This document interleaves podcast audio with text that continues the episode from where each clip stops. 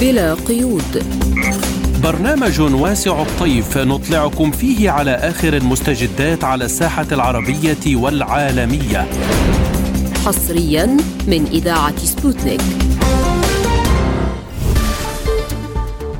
تحية طيبة لكم مستمعينا الكرام من استديوهات إذاعة سبوتنيك في موسكو. نرحب بكم في هذه الحلقة الجديدة من بلا قيود. نصحبكم فيها اليوم أنا عماد فايلي. وأنا فرح قادري والبداية بأبرز العناوين. رئيس مجلس العموم الكندي يستقيل من منصبه على خلفية تكريم نازي أوكراني. سوريا تطالب بتعويضات من الولايات المتحدة الأمريكية عن الموارد الطبيعية المسروقة. وزير السياحة الإسرائيلي يصل السعودية في أول زيارة من نوعها. السويد تقوم بترحيل مواطنين عراقيين لأول مرة منذ عشر سنوات.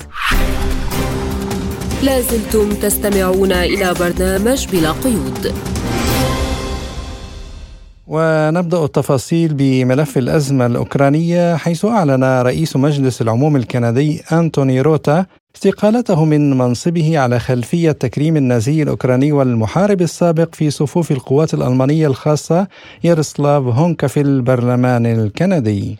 هذا ودان مجلس الدوما الروسي هذا التكريم معتبرا إياه خطوة أخرى في إطار محاولات إعادة صياغة التاريخ كما انتقدت الخارجية الروسية في بيان لها التكريم الذي حظي به النازي الأوكراني المسن خلال استقبال فلاديمير زيلينسكي في برلمان كندا وذكرت الوزارة أن المديح العلني الذي ناله في البرلمان الكندي عضو جماعات بانديرا البالغ من العمر 98 عاما الذي خدم في فرقة إس إس جرينادير الرابعة عشر غاليسيا يميز بأفضل شكل النظام الحاكم في كندا برئاسة رئيس الوزراء جاستن ترودو الذي تسلح في نشاطاته بالروسوفوبيا المسعورة. وللتعليق على هذا الموضوع نستضيف في حلقة اليوم من البرنامج الخبير في الشأن الروسي دكتور فايز حوالة. أهلا ومرحبا بك دكتور فايز ضيفا عزيزا في حلقة اليوم من البرنامج. أه تحية لكم ولمستمعيكم ومتابعيكم الأكارم.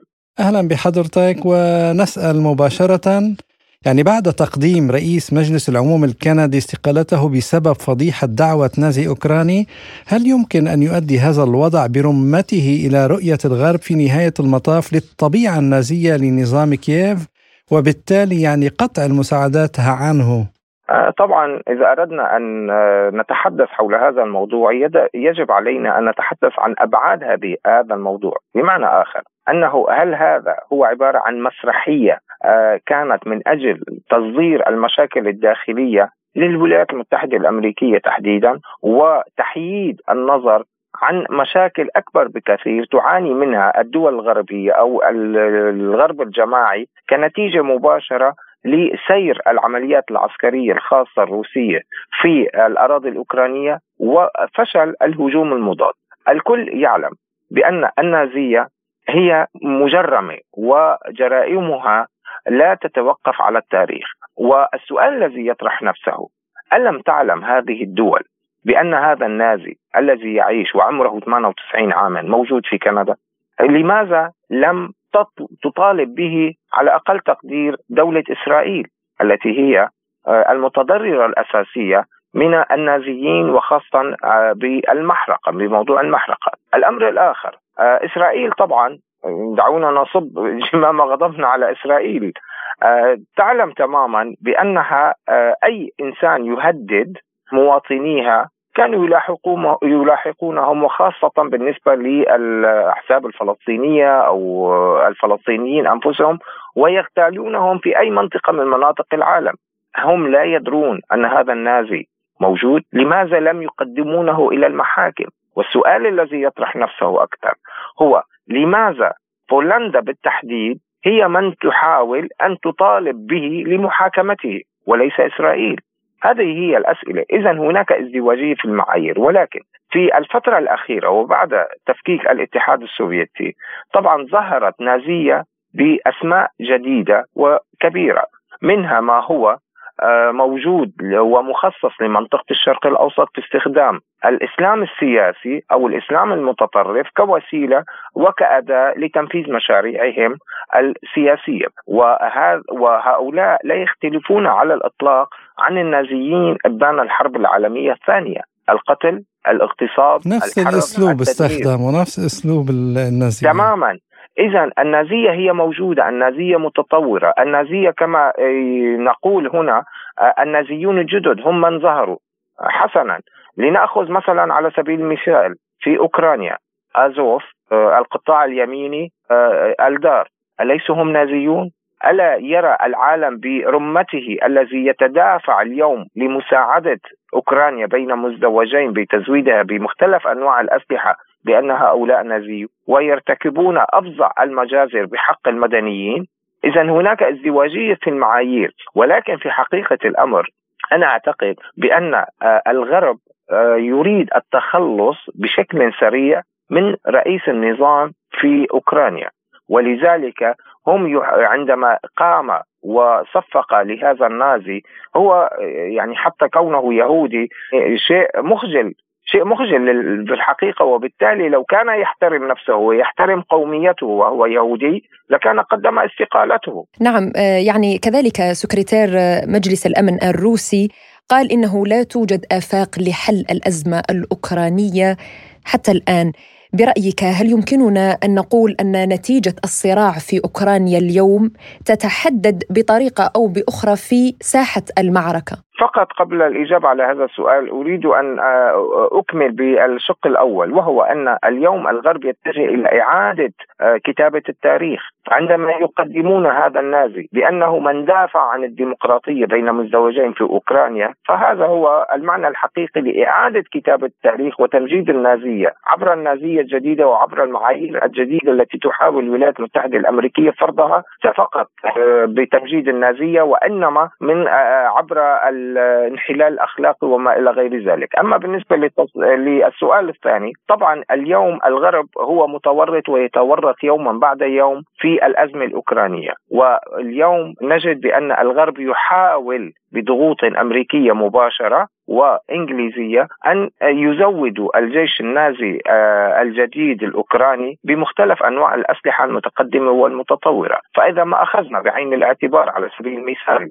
بالطائرات اف 16 الكل يعلم بأن البنى التحتية للمطارات الأوكرانية اليوم لا تستطيع أن تحتوي هذه الطائرات أو تستقبل هذه الطائرات، وبالتالي سوف يكون آه، مكان انطلاقها من إحدى الدول المجاورة لأوكرانيا سواء كانت رومانيا، بولندا أو إحدى دول البلطيق الثلاث، هذا الأمر يعني أنهم دخلوا بشكل مباشر آه، إلى المواجهة مع آه، روسيا الاتحادية، والسؤال الذي يطرح نفسه اليوم في حال تم ذلك هل سوف يكون هناك تفعيل للماده الخامسه من نظام الناتو؟ لا أعتقد ذلك لأن الكل رغم ما نراه من الانشقاقات الأفقية والعمودية بين دول الاتحاد الأوروبي مجتمعة وحتى بين دول الناتو فكلها لا ترغب بالصدام المباشر. والأمر الأهم من ذلك أننا نرى اليوم بأن مستودعات هذه الدول أصبحت فارغة وبالتالي هم يقعون مرة أخرى كأخطاء مباشرة وضغوطات الولايات المتحدة الأمريكية بأنهم سوف يضطرون إلى شراء أسلحة جديدة. وهذا ما بدا واضحا من التصريحات البولندية بأنه سوف يمتنعون عن تزويد أوكرانيا بالأسلحة بعد أن بدأت الحرب الاقتصادية فيما بينهم. وهذا يعني رغم أنهم أعادوا هذا التصريح ولفقوه بأسلوب آخر بأنهم لن يعطوا أي أسلحة من الأسلحة الجديدة التي تقتنيها بولندا. وبكل الأحوال اليوم نرى بعض الدول تحاول تنسيق أسلحتها المنتهية الصلاحية وزجها في الحرب الأوكرانية. كالصواريخ اس 300 الغير فعالة أو المنتهية الصلاحية، هذا هذه الأمور كلها إن دلت على شيء فهي تدل بأن هذا الدعم الأوروبي الشرقي تحديدا أو الأوروبي بشكل عام دول الاتحاد الأوروبي سواء كانت منضويه تحت الناتو أو خارج دول الناتو هي فقط ارضاء للولايات المتحدة الأمريكية وليس أكثر. وتحت ضغوط مباشرة من الولايات المتحدة الأمريكية الهادفة في نهاية المطاف إلى تصدير حتى عفوا يعني على المقاطعة حتى الولايات المتحدة الأمريكية تعاني من حالة التقشف والأزمة الاقتصادية وبالرغم من ذلك يعتزم البيت الأبيض مواصلة العمل مع الكونغرس بشأن تمويل إضافي لأوكرانيا يعني كيف يمكن تفسير هذا هذه المعادلة برأيك؟ اليوم الحزب الديمقراطي الذي يسعى للربح في الانتخابات القادمة في العام القادم آه، تدعمه بالدرجة الأولى المجمعات العسكرية الأمريكية التي تنتج السلاح وبكميات كبيرة ولكن لا تظهر ذلك، هي تحاول بيع هذه الأسلحة بأسعار مرتفعة للغاية، وخاصة أن مستودعات كما ذكرت الدول أو أوروبا آه، أصبحت فارغة. ولا تستطيع أن تجابه في حال دخولها في مواجهة مباشرة مع روسيا الاتحادية، لذلك اليوم نجد بأن آه، التحكم بهذه الأسلحة من قبل الولايات المتحدة الأمريكية وتصديرها مثلا، آه، نجد بأن الولايات المتحدة الأمريكية اليوم تضغط على كوريا الجنوبية من أجل إقامة معامل لتصنيع الأسلحة على الأراضي الأوكرانية. والولايات المتحدة الأمريكية تحاول إنشاء معامل لتصنيع الذخيرة والأسلحة في الأراضي البولندية. ولكن هم لا يضعون في حسبانهم بأن هذه المعامل والمصانع سوف تكون اهدافا مشروعة للجيش الروسي. لأن كل إنتاجها سوف يستخدم ضد آه، الشعب الروسي وضد الأراضي الروسية وبالتالي هنا هو آه، الغرض من الولايات المتحدة الأمريكية من هذه الحماقات آه، هو من أجل فقط تصدير المشاكل الداخلية نحن نعلم ما هي المشاكل الداخلية التي تعاني منها؟ لوك داون بقي عليه بضعة أيام، هل سوف يتوصلون إلى حلول من أجل حل هذه المعضلة؟ نعم سيتوصلون ولكن شيء على حساب شيء هناك تنافس في سرقة العالم من قبل الحزبين الجمهوري والديمقراطي. فهم يريدون آه، أن آه، يمددوا الموضوع الإغلاق. الاغلاق اغلاق الميزانية هم يريدون من أجل الاستفادة كل حزب يريد الاستفادة لنفسه أكثر وخاصة بأنهم داخلون على عام جديد هو عام الانتخابات وهو عام مفصلي بالنسبة لكلا الحزبين وبالتالي كل هذه الأمور ما هي إلا عبارة عن تمثيليات تضحي فيها الولايات المتحدة الأمريكية كعادتها آه، بحلفائها من أجل أن تبقى هي المهيمنة والمسيطرة. نعم يعني كذلك الولايات المتحدة الأمريكية تعتزم إنشاء إنتاج مشترك للمعدات العسكرية مع في الأراضي الأوكرانية. برأيك هل اقتربت ساعة الصفر وسيكون المو... وستكون المواجهة حتمية بين روسيا وحلف الناتو إذا ما قامت فعلا أمريكا بهذه الخطوة. أنا تحدثت عن ذلك وقلت ليس فقط الولايات المتحدة الأمريكية ولكن اليوم هي تحاول الضغط بالدرجة الأولى على كوريا الجنوبية. كوريا الجنوبية هي تنتج دبابات وتنتج ذخيرة وسلاح لا بأس به وبالتالي هي تحاول جر جرها إلى هذه المعضلة. ولكن اليوم السؤال ماذا سوف تواجه كوريا الجنوبية آه، من كوريا الشماليه في هذه الحالة؟ هذا سؤال. السؤال الآخر قلت بأن أي آه، معامل أو مصانع لإنتاج الذخيرة التي سوف تستخدم ضد الشعب الروسي وضد الأراضي الروسية هي هي عبارة عن أهداف مشروعة للجيش الروسي وسوف يتم تدميرها. يعني لنأخذ على سبيل المثال البيرقدار إنتاج طائرات البيرقدار.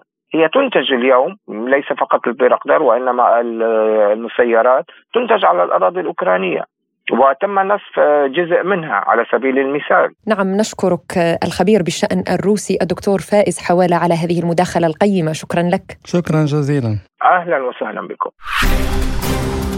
لازلتم تستمعون إلى برنامج بلا قيود. وفي ملفنا التالي مندوب الجمهورية العربية السورية يدين تصرفات أمريكا في بلاده أمام الجمعية العامة للأمم المتحدة ويطالب واشنطن بالرحيل وتعويض بلاده الخسائر التي تكبدتها من الحرب.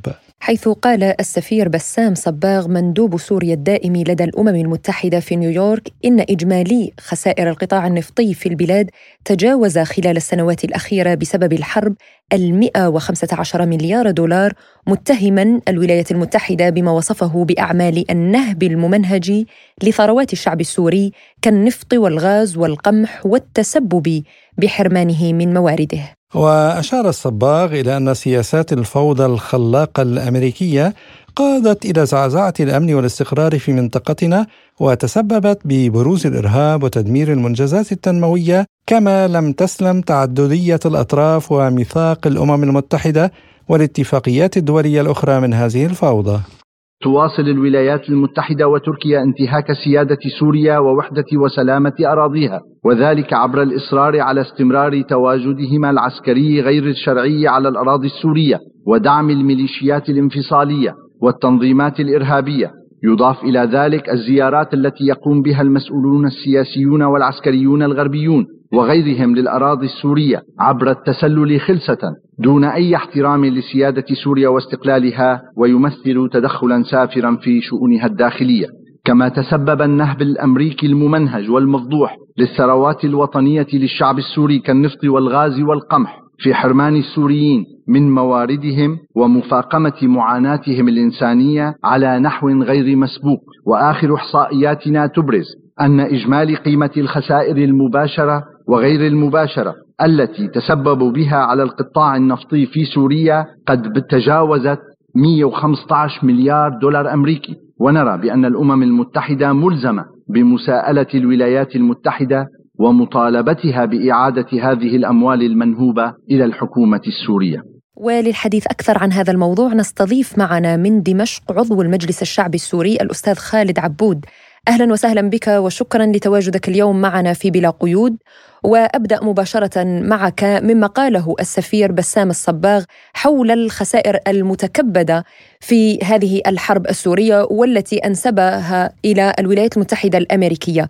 برأيك هل ستتخذ أمريكا موقفا عدائيا جديدا في الأراضي السورية؟ بداية لك التحية سيدتي للسادة المستمعين جميعا في تقديرنا أن الولايات المتحدة الأمريكية هي مشتبكة وهي تشن حربا واسعة ليس فقط على سوريا أو على الدولة السورية أو شعبها وإنما على المنطقة بكاملها. وهناك تجليات واضحة بالنسبة لنا. ربما البعض الآخر لا يريد أن يرى هذه التجليات. إن كان لجهة سرقة النفط العربي في أكثر من مكان على مستوى الإقليم والتحكم به بشكل أو بآخر أو لجهة قواعدها العسكرية المتناثره في المنطقة والتي تتحكم بمصير المنطقة، أما بالنسبة للملف السوري وهو موضوع كلامك نحن في تقديرنا بأن الولايات المتحدة الأمريكية مشتبكة مع سوريا ولكنها لم تستطع خلال السنوات الماضية أن تستعمل كامل جسدها العسكري. فدفعت بأدوات لها باتجاه الدولة السورية من أجل إسقاطها وتفكيكها وتفتيتها وإلحاقها بمشروع معروف على مستوى المنطقة. اليوم الولايات المتحدة الأمريكية هذا ليس في يعني في الاستدلال هذا واقع أنها تحتل أرضا سورية وهي من أغنى الأراضي السورية بالنفط وإشارة الأخ بسام الصباغ لجهة أن هناك احتلالا وأن هناك أكثر من 100 مليار دولار نهبت من قبل الولايات المتحدة. هذا ليس جديدا هذا لم يعد جديد. هناك احتلال موصوف تعترف به حتى مواثيق الأمم المتحدة والولايات المتحدة ما زالت تستثمر هذا الأمر. لكن الأخطر من ذلك أنها بدأت الآن تشتغل على أشياء أوسع ألا وهي إشعال أجزاء واسعة من سوريا بفوضى تسميها فوضى خلاقة لجهة عناوين جديدة. نحن في تقديرنا بأن المعركة مفتوحة وبأدوات مختلفة قد لا تخطر على بال الكثيرين، لكن الولايات المتحدة الأمريكية لجهة سؤالك هي عاجزة على أن تخوض معركة بجسمها مباشرة، بمعنى آخر الولايات المتحدة الأمريكية تخوض معركتها لجهة سرقة النفط لجهة تحكم بعناوين سياسية على مستوى المنطقة، لجهة استغلال الفوضى الحاصلة لكنها لا يمكنها أن تقوم بمعركة في مواجهة ان كان سوريا أو حلفاء سوريا. أستاذ خالد يعني هل برأيك يستمع المجتمع الدولي لدعوات دمشق فك الحصار الاقتصادي والسياسي عنها؟ طبعا المجتمع الدولي لن يسمع ولن يستمع ولن يفعل شيئا لجهة هذا العنوان والسوريون والقيادة السورية تدرك ذلك لكنها حريصة من حين إلى آخر لوضع المجتمع الدولي أمام مسؤولياته التاريخية وحتى أمام مسؤولياته الأخلاقية والإنسانية على أن الولايات المتحدة الأمريكية تفعل كذا وكذا لجهة ليس فقط سوريا. والأخ صباغ كان واضحا أنه أن الولايات المتحدة الأمريكية لا لا يعني لا تتصرف هذا التصرف مع سوريا فقط. نحن في تقديرنا لا. آه الذي سيسقط مثل هذه السياسات وسيلحق الهزيمة بالولايات المتحدة الأمريكية ليس المجتمع الدولي وليست وليس مجلس الأمن وليست الأمم المتحدة ولا الدعوات ولا الاستغاثات ولا النداءات. وإنما هناك مواجهة لهذا المشروع بمشروع آخر. ضده باعتقادي أن هذا المشروع الآخر والذي قاومنا به ومن خلاله الوجود الأمريكي سجل انتصارات باهرة ولو أنه لم يحسمها كاملة بعد لجهة الوجود الأمريكي والنهب الأمريكي والاحتلال الأمريكي. لكن آه نحن لا نعول على هذه النداءات والخطابات لكن هذه وثائق مهمة للتاريخ. يجب أن آه تكون آه في صفحاته الواضحة مستقبلا ويجب أن توضع البشرية ويوضع العالم في حقبة تاريخية قادمة أمام مسؤوليات كان قد تنازل عنها وترك هذا الغول الأمريكي يتحكم في مفاصل هامة على مستوى العالم، اذا الرسالة السورية في تقديرنا واضحة وهامة لجهة دور تاريخي وصفحة تاريخية يجب أن تسجل أما أن نعول عليها بأنها سوف تخرج الأمريكي فلا يا سيدتي نعم يعني اليوم أيضا وخلال أعمال الجمعية العامة للأمم المتحدة كان هناك وفدان من سوريا ومن روسيا وبحثا سبل تعزيز العلاقات الاستراتيجية الوثيقة بين الجانبين كيف ترى الدور الروسي في حل الأزمة السورية في ظل العداء الغربي أساسا لروسيا اليوم؟ هذا السؤال هام في تقديري. الأصدقاء الأعزاء في روسيا في الحقيقة يعني لديهم عقلية سياسية هامة ومبدعة واستطاعت أن تستثمر في لحظة تاريخية عميقة. إن كان الأصدقاء الروس أو حتى الأصدقاء في الصين نحن نقدر على أن هذين أو هاتين الدولتين استطاعتا بشكل أو بآخر أن تستثمرا. في دعينا نقول الصمود السوري. يعني في صمود سوريا في القرار الذي اتخذته سوريا لجهة هزيمة المشروع الأمريكي أو مواجهة المشروع الأمريكي. نحن نتصور جملة هذه الاتفاقات والتقاربات التي لم تحصل اليوم فقط وإنما حصلت منذ سنوات هي التي أسست وسوف تؤسس لبنية تحتية لعالم جديد، ليس فقط روسيا وسوريا التي تشكل العالم الجديد، لا نحن واضحون في هذه القضية على أن جملة العلاقات التي تحصل، يعني لاحظي عندما دخل الأصدقاء الروس بدعوة من الدولة السورية عسكريا في الداخل السوري جميع الدول اليوم التي تطلب ود الأصدقاء الروس كانوا يطلقون على هذا الوجود بالاحتلال الروسي، اليوم لا يقولون هذا الكلام، على العكس تماما يذهبون باتجاه التقارب مع روسيا، لماذا؟ لأن روسيا صعدت الآن، روسيا من الدول الصاعدة على مستوى ليس الإقليم وإنما على مستوى العالم. جملة الاتفاقيات. الاقتصادية، السياسية، حتى الثقافية والاجتماعية التي تحصل بيننا وبين روسيا، بيننا وبين الصين، بيننا وبين إيران، بين روسيا والصين، بين الصين وروسيا، بين روسيا وبعض دول المنطقة، هذه كلها ذات دلالة وتؤسس لبنية تحتية لعالم جديد ينكفئ به الأمريكي وتراجع عن أطماعه الواسعة. كيف يمكن محاسبة الولايات المتحدة وجعلها تسحب قواتها من الأراضي السورية؟ هذا السؤال أيضا في تقديري هام جدا، بدنا ننتبه على أن الذي سيجعلها تنسحب ان كان من سوريا أو من العراق أو من أي دولة على مستوى العالم أو تسحب أو تتراجع عن سياساتها في عدد من الدول أو عن مواقفها وعدواناتها المتكررة على كثير من الدول أيضا تدخلاتها هي الشعوب ذاتها. يعني الشعب السوري هو الذي سيحرر هذه الجغرافيا التي تسيطر عليها الولايات المتحدة الأمريكية. لكن سؤالك أيضا من الذي سيحاسب؟ للأسف التاريخ للأسف الشديد أن التاريخ ماكر في هذه المسائل. وأن التاريخ يحمل الشعوب في مراحل قادمة مسؤوليات ما اقترف أجداده في مراحل سابقة. الإمبراطوريات هذه الكبيرة العملاقة التي تتورط في سيطرتها ونهبها للعالم، هذه القيادات تذهب، يعني جميعها ستذهب.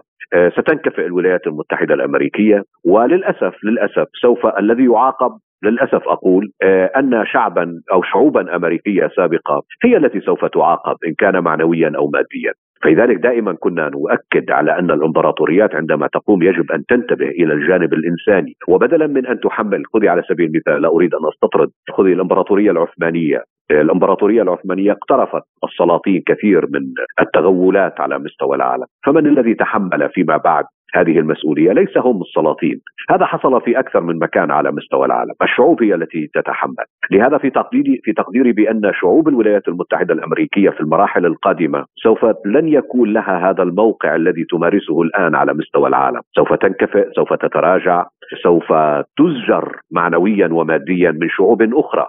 طالما لاقت من ويلات قيادات الولايات المتحدة الأمريكية في مراحل سابقة. عضو مجلس الشعب السوري الأستاذ خالد عبود شكرا جزيلا لك على هذه المداخلة. لازلتم تستمعون إلى برنامج بلا قيود. وفي شؤون الشرق الأوسط في أول زيارة علنية إلى المملكة العربية السعودية يقوم بها مسؤول إسرائيلي على هذا المستوى وصل وزير السياحة حييم كاتس إلى الرياض للمشاركة بمؤتمر لمنظمة السياحة العالمية التابعة للأمم المتحدة. وللتعليق على هذا الموضوع إليكم ما يقوله لبرنامجنا خبير في الشأن الإسرائيلي الدكتور حسن مرهج. أنا باعتقادي نعم هي ما يسمى بحسن نية من قبل الجانب السعودي لهذا غزا الإسرائيلي والانطلاقة الإسرائيلية على أنه أن يحصل تطبيع مع السعودية وأعطاها هذا الاهتمام الكبير بالنسبة لإسرائيل لأنه هذا رح يكون إنجاز ممكن يكون أكبر إنجاز حققته إسرائيل من كل معاهدات السلام والتطبيع اللي عملتها مع دول عربية.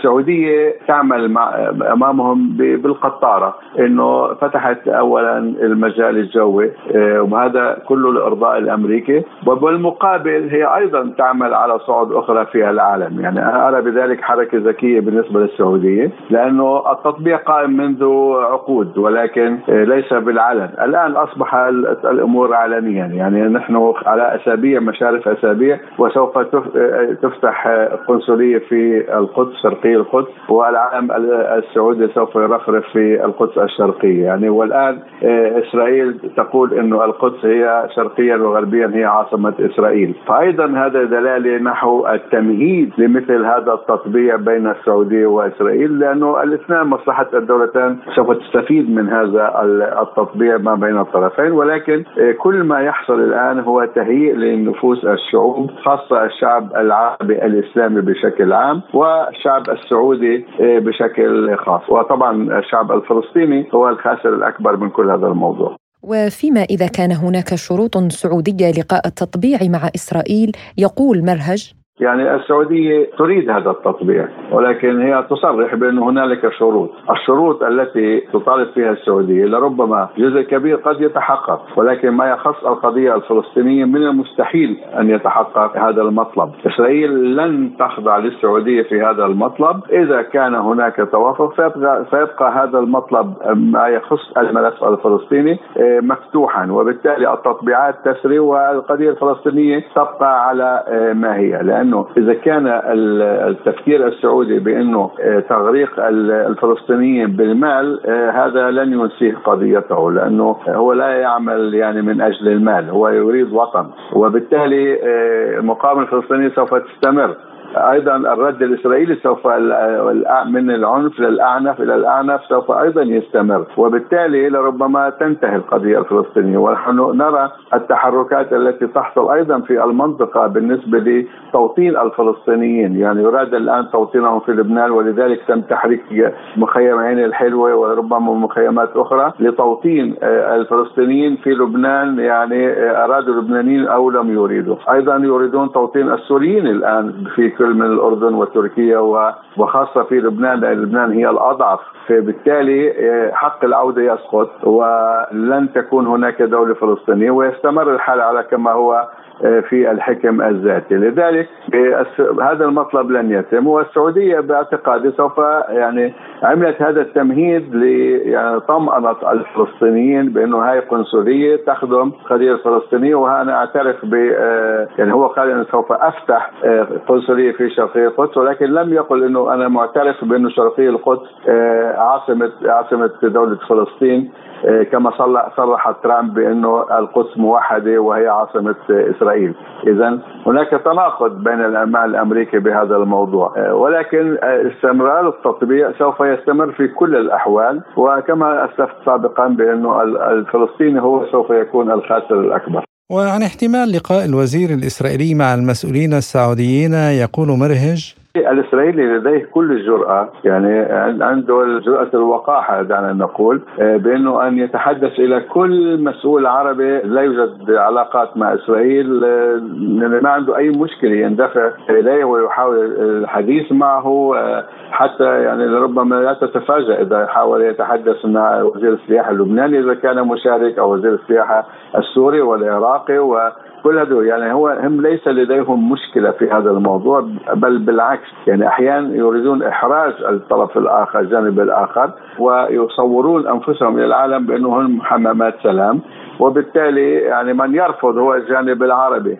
يعني أنت مغتصب أرضي بجولان وتريدني أن أتحدث معك، مغتصب أرضي في مثلا هناك مشاكل مع لبنان وتريدني أن أتحدث معك، يعني هذه هذه الفكرة لديهم إنه هم على حق في هذا الموضوع وعليك أن تتحدث معنا، أكيد سوف يكون هناك لقاءات أيضا مع مع مسؤولين سعوديين. آه، ولربما يعني يضعوا خطة لتبادل السياحة ما بين دولتين السعودية والإسرائيلية و أنا لا أستبعد أنه تكون هناك مشاريع سياحية على آه، ساحل البحر الأحمر في الجانب السعودي. استمعنا إلى ما قاله الخبير في الشأن الإسرائيلي الدكتور حسن مرهج. لازلتم تستمعون إلى برنامج بلا قيود. وإلى الشؤون الإفريقية أعلنت القيادة العامة للقوات المسلحة الليبية وصول قائدها المشير خليفة حفتر إلى روسيا في زيارة عمل يجري خلالها محادثات حول تطورات الأوضاع في ليبيا والعلاقات الثنائية. وسيجري حفتر خلالها محادثات مع المسؤولين الروس حول تطورات الأوضاع في بلاده والعلاقات الثنائية بين البلدين وسبل تعزيز دعمهما وتطويرها والقضايا ذات الاهتمام المشترك. للتعليق على هذا الموضوع إليكم ما يقوله لبرنامجنا مستشار المنظمة الليبية لدراسات الأمن القومي المستشار رمزي رميح. هذه الزيارة تأتي زيارة المشير خليفة حفتر تأتي كما صرحت القيادة العامة بناء على دعوة رسمية موجهة من وزارة الدفاع الروسية وجهها نائب آه، وزير الدفاع سواء في الزيارة الأولى 24 أغسطس أو الزيارة الثانية بعد حلول كارثة درنا. الزيارة الأولى وهي لأرفع مسؤول عسكري أحداث فبراير 2011 نائب وزير الدفاع التقى مع المشير خليفة حفتر ومعه وفد روسي عسكري التقى مع أيضا قيادات عسكرية في لي في ليبيا وفي القيادة العامة. يراها مراقبون أنها دعم مباشر ورسالة مباشرة من روسيا إلى القيادة العامة للقوات المسلحه الليبية ورسالة أيضا للخارج أن موسكو تدعم القوات المسلحه الليبية دعما فنيا عسكريا لوجستيا وليس مجرد اعتماد المشير خليفة حفتر على فاغنر أو آه، أي مرتزقة آه، أخرى هذا يدل أن موسكو تتعاون آه، كتحالف وثيق ما بين الجيش الروسي والجيش الليبي في إطار اتفاقيات ثنائية تهدف إلى استقرار المنطقة وما إلى ذلك. الزيارة الثانية أيضا بعد 24 أغسطس عين تقريبا بعد حلول كارثة درنا وكان وزير نائب وزير الدفاع ثاني مسؤول عسكري بعد رئيس الأركان المصري الذي قدم التعازي إلى المشير خليفة حفتر وللقوات المسلحة الليبية وقدم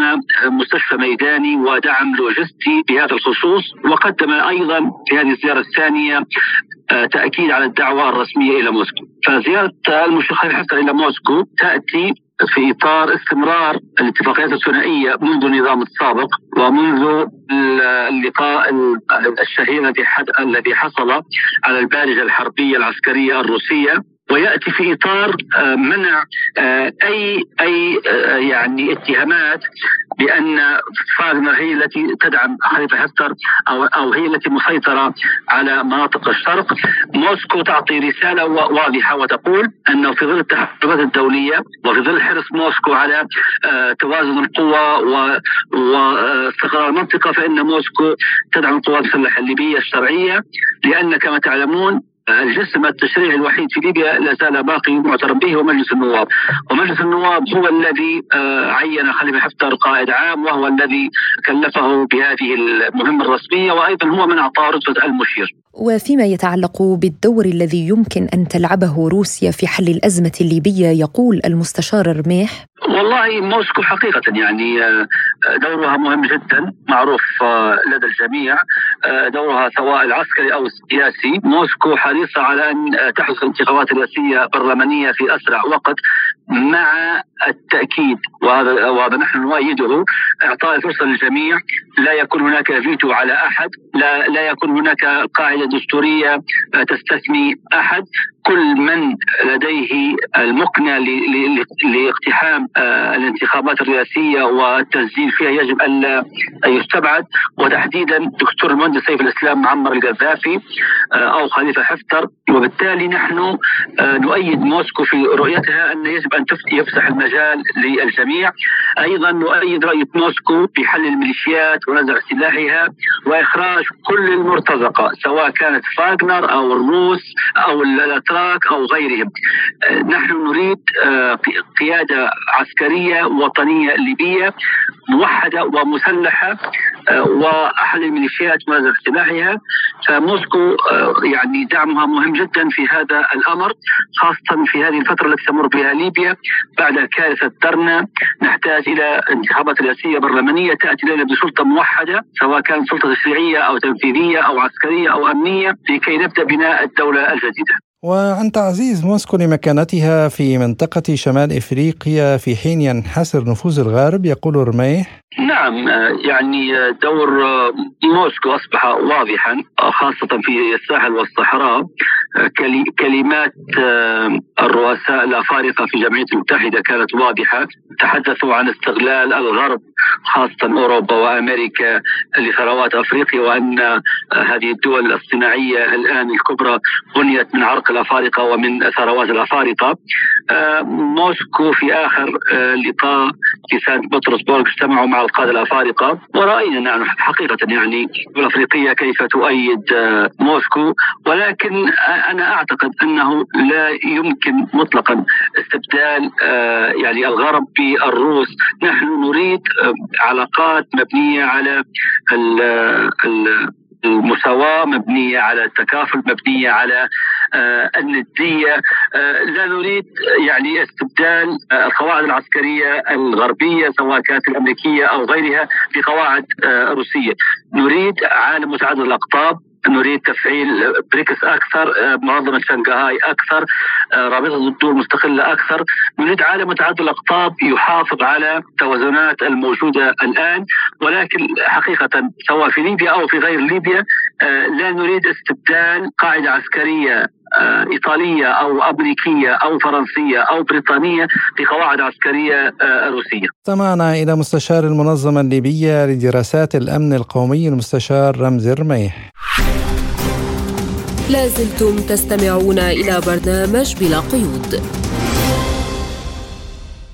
وفي الشأن الأوروبي السلطات السويدية تؤكد ترحيل 26 لاجئا عراقيا قسرا إلى العراق حيث أوضحت السلطات السويدية مصلحة الهجرة والشرطة السويدية أن 26 مواطنا عراقيا تم ترحيلهم بالقوة وأن السلطات العراقية استقبلتهم بعد وصولهم إلى مطار بغداد. فيما أكدت السلطات السويدية أيضا صحة التقارير التي تناولت ترحيل عشرات العراقيين من طالبي اللجوء بصورة قسرية. نشير مستمعينا الكرام إلى أنه في السابق لم تكن الحكومة العراقية ترغب في استقبال الأشخاص الذين تم ترحيلهم قسرا من السويد فما الذي تغير؟ وهل هناك اتفاق مبدئي بين الحكومتين في هذا الملف؟ وعن موقف العراق من هذا الترحيل القسري لمواطنيها من السويد يقول الباحث العراقي في السياسات الاستراتيجية الأستاذ قازم ياور لبرنامج بلا قيود. بالنسبة آه، لما قامت به السلطات السويدية من ترحيل 26 آه، لاجئا عراقيا بطريقة قسرية وإيصالهم إلى آه، مطار بغداد الدولي. طبعا الخارجية العراقية تتبعنا هذا الأمر آه، لم تصدر آه، بيانا واضحا بتغير موقف العراق السابق والمؤكد عليه.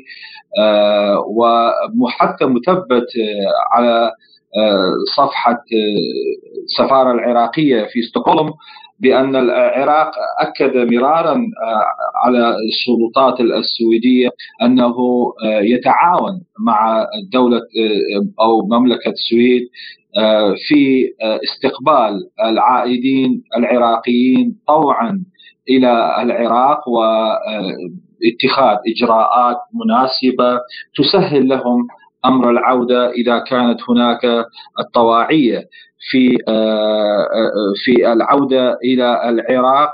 ولكن اليوم عندما نرى أن السلطات السويدية يعني تصرح وتعلن أنها قامت قسرا بإعادة هؤلاء اللاجئين إلى العراق طبعا من الناحيه السياسية الغموض الذي يكتنف بيان العراق أو الخارجية العراقية مثل ما كانت عليه الأمر في يعني في فترات سابقة عندما عبر خاصة الوزارة الخارجية أو وزارة المهجرين العراقية عدة مرات أنهم ضد أن يكون هناك ترحيل قسري للعراقيين في دول أوروبية وكذلك في الولايات المتحدة الأمريكية. فالترحيل القسري يعتبر يعني منافي لحقوق الإنسان وكذلك لقوانين وأنظمة ما يتعلق باللجوء السياسي في في الدول الأوروبية وكذلك الولايات المتحدة الأمريكية وحتى العراق لدينا في الدستور العراقي ما يشير أنه لا يجوز أو يحرم على الدولة العراقية بإعادة بإعادة لاجئين السياسيين إلى بلدانهم قسرا وعن أحقية السويد في ترحيل طالبي اللجوء السياسي إلى بلدانهم يقول الأستاذ كاظم ياور أنا برأيي الشخصي هناك لربما من قبل السلطات السويدية بجعل هؤلاء في خانة أنهم مرتكبي ربما بعض المخالفات قانونية أو جنائية أو سميها ما شئت من ما مخالفات إنما يقوم به أي شخص سواء كان لاجئ أو غير لاجئ يستحق العقوبة. فبهذه الحالة يستطيع الدولة السويدية من ترحيل أناس عليهم إجراءات قانونية مخالفات قانونية. فمن كانت عليه مثلا أحكام بالسجن أو أحكام من هذا القبيل حينها يجبر العراق على استقبالهم وإيداعهم في السجون لكي يقضوا فترة محكوميتهم. فلربما هكذا أمور حصلت لا أدري إن كانت صحيحة أم غير صحيحة ولكن هذا هو مخرج الوحيد لربما أمام السلطات السويدية تجاه العراق ولا أدري أن الدولة العراقية بطبيعة الحال لم تصدر أي بيانات واضحة من قبل وزارة الخارجية أو وزارة الهجرة والمهجرين بخصوص هذا الأمر. كما ذكرت لربما هناك توجهات مخارج من قبل مملكة السويد في هذا الملف. وعن سبب قيام السويد بهذه الخطوة في الوقت الراهن يقول ياور يعني لماذا أن السلطات السويدية تختار هذا التوقيت اليوم ولم يعني يختار هذا التوقيت في مسألة حرق القرآن؟ والكل يعلم أن الذي قام بهذا الفعل المجرم الشنيع شخص عراقي طالب لجوء في في السويد. هل أن هذا الدفعة الذي تم إيصالهم قسرا إلى العراق هي رسالة واضحة لربما إلى داخل السويدي ورسالة أخرى إلى إلى الدولة العراقية بأن من يقوم بهذه الأفعال ممكن اتخاذ إجراءات عقابية ضدهم ثم ينتزع عنهم الحالة اللجوء السياسي فيتم ترحيلهم إلى إلى العراق أو إلى بلدان الأخرى. فهذه فيها رسائل يدعو إلى أن يكون هناك تفاوض ما بين العراق والسويد. الكل يعلم هناك مشاكل سياسية كبيرة ما بين العراق والسويد منها يعني طرد السفير السويدي العراق. فالسويد هي يعني اليوم بحاجة إلى إلى أن يكون في المنطقة في العراق مثل الدول الأخرى. يعني لا تستفيد اقتصاديا سياسيا حتى امنيا. آه، أن تكون آه، أن تكون في عزلة من المنطقة خاصة من العراق بسبب فعل يعني آه، ما قام به سلوان في حرق المصحف. فكل هذه الأمور التي ذكرتها ملفات كبيرة يحتاج إليها دولة دولة السويد في العراق وفي المنطقة تحرم منها بسبب لاجئ سياسي العراقي. فإذا السويد تبعث برسائل آه، وإن كانت يعني آه، ممن آه، تضرر ربما 26 شخص عراقي أكيد ربما فيهم أناس لا يستحقون الترحيل القسري ولكن هكذا هي السياسة تتبع المصالح بدرجة أساسية. فالسويد قامت بهذا الأمر كرسائل تبعث إلى العراق من أجل عودة إلى طاولة آه، المفاوضات آه، ولكن بهذه الطريقة طريقة اللجوء السياسي. وللخوض أكثر في هذا الموضوع نستضيف كذلك معنا الخبير بالشؤون الإقليمية والدولية والمتخصص في القانون الدولي الدكتور محمود الجرف. أهلا وسهلا بك في برنامج بلا قيود. أهلا وسهلا بحضرتك والساده المستمعين. نبدأ معك يعني مما يحدث في ستوكهولم عمليات ترحيل قسريه لعشرات العراقيين برأيك ما وراء هذه العمليات القسرية؟ في الحقيقة إحنا فوجئنا صباح يوم الثلاثاء الماضي بترحيل عدد من اللاجئين العراقيين أو طالبين لجوء من من الحكومة السويدية وكان ذلك يبدو أن هناك اتفاق تم ابرامه بين الحكومة السويدية والسلطات العراقية لاستقبال آه، اللاجئين آه، ولكن دعينا نوضح أمر هام وفقا لقواعد القانون الدولي ليس معنى أن تكون موجود على أرض الدولة وأن تقدم طلب للجوء فهذا يعطيك الحق في اللجوء. آه، السلطات السويدية استخدمت حقها في رفض بعض الطلبات التي قدمت إليها آه، من جانب آه، أسر عراقية آه، ثم قامت الآن بترحيلهم. وهذا وفقا لقواعد القانون الدولي من سلطات الحكومة السويدية ولكن هذا الأمر لم يتم منذ أكثر من عشر سنوات الأحداث التي تمت في الشرق الأوسط خصوصا العراق.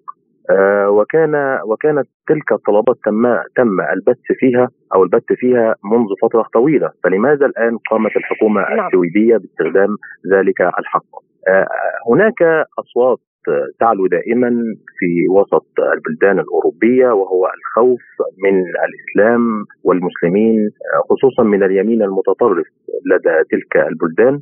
وهذا ما يجعل السلطات والحكومات في تلك الدول تأخذ دائما في عين الاعتبار ذلك الأمر.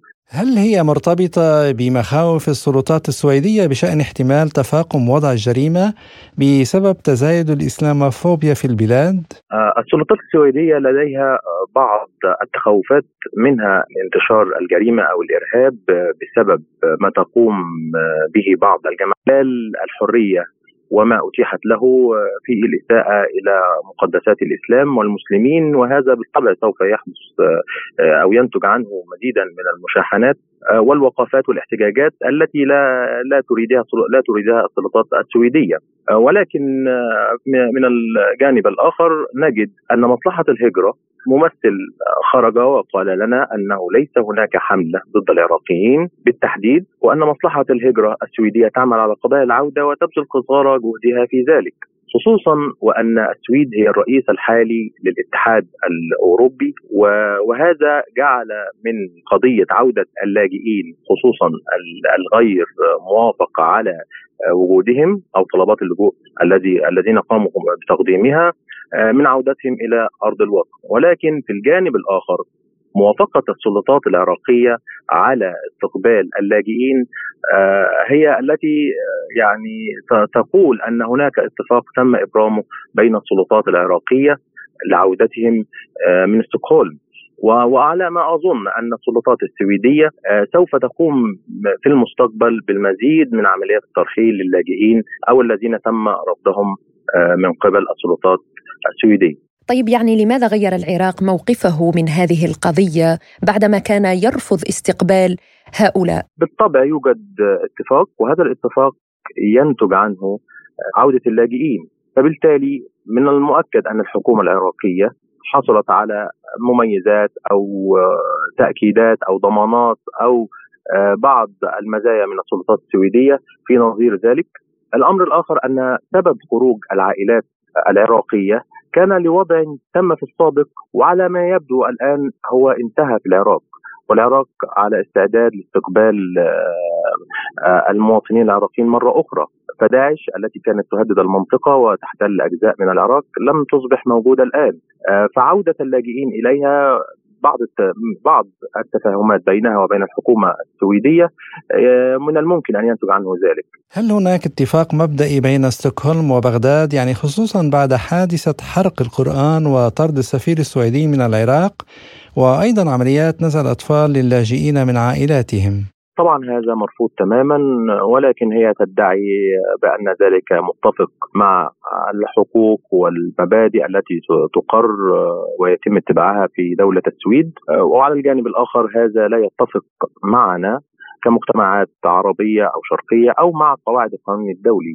ولكن تجد هذا يتم مع الذين أصولهم عربية أو إسلامية ولا يتفقون مع مع تلك المبادئ التي تقرها السويد.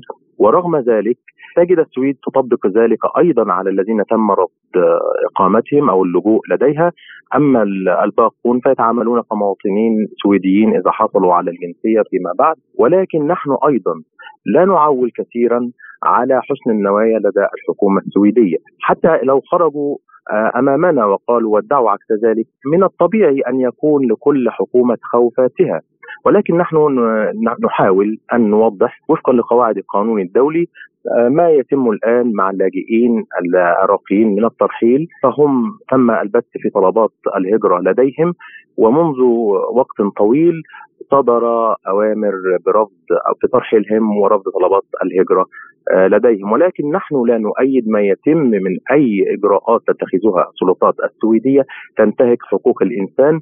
خصوصا ان أن الأناس الذين موجودون على أرضها عانوا كثيرا من ويلات الحروب وعدم احترام لحقوق الإنسان ليس من الطبيعي أن تقوم السويد باتباع ذلك معهم أيضا. نعم نشكرك الخبير بالشؤون الإقليمية والدولية والمتخصص في القانون الدولي الدكتور محمود الجرف. لازلتم تستمعون إلى برنامج بلا قيود. ونختم الحلقة بالملف الاجتماعي وعمليات الانتهاك الأمريكي للعراقيين في سجن أبو غريب. بعد أكثر من عقدين على الاحتلال الأمريكي للعراق عادت إلى المشهد السياسي مجددا الجرائم البشعة التي ارتكبتها القوات الأمريكية ضد المواطنين العراقيين. وشمل ذلك القتل والتعذيب والإذلال والاعتقالات والاختفاء القسري في السجون كما حدث في سجن أبو غريب ومع رفع دعوات قضائية لتعويض المتضررين عادت إلى الأذهان ذكرى الجرائم البشعة التي ارتكبتها الولايات المتحدة الأمريكية في العراق. فهل تدفع أمريكا ثمن الجرائم التي ارتكبتها ضد العراق معنويا وماديا؟ رئيس المركز العراقي لتوثيق جرائم الحرب عمر الفرحان في حديثه لسبوتنيك قال إن الإجراءات الأخيرة المتعلقة بتعويضات ضحايا التعذيب الأمريكي في سجن أبو غريب العراقي لن يخفي ما تم ارتكابه من جرائم حرب وجرائم ضد الإنسانية. نعم بالتاكيد إنه هذه يعني الحركة أو الضوء الذي اتخذ في هذه اللحظة هو لا يغطي بالمرة الجرائم الأمريكية التي انتشكت وهذه التعويضات هي حق أساسي لهؤلاء الضحايا، بمعنى أن هذا الحق هو لا يعفي أو لا يعفي الولايات المتحدة الأمريكية من جرائمها التي ارتكبتها في العراق سواء في سجن ابو غريب أو في سجن غوانتنامو أو في أي بلد من بلاد العالم.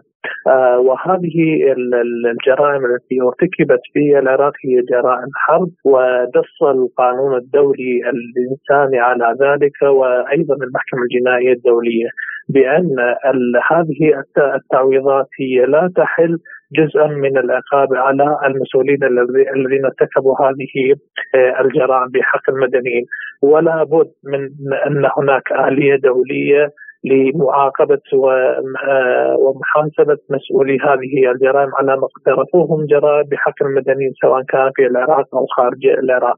هذه التعويضات هي ليست ولي يعني في هذه اللحظة وليدة اللحظة وإنما سبقتها هناك بعض الإجراءات بسبب مطالبة ضحايا التعذيب وضحايا الجرائم الأمريكية في العراق من خلال تقديم بعض المحامين إلى المحاكم الداخلية في الولايات المتحدة الأمريكية لتعويضهم عما فقدوه أو ما سببت له الحرب الأمريكية من أضرار نفسية وأضرار جسدية.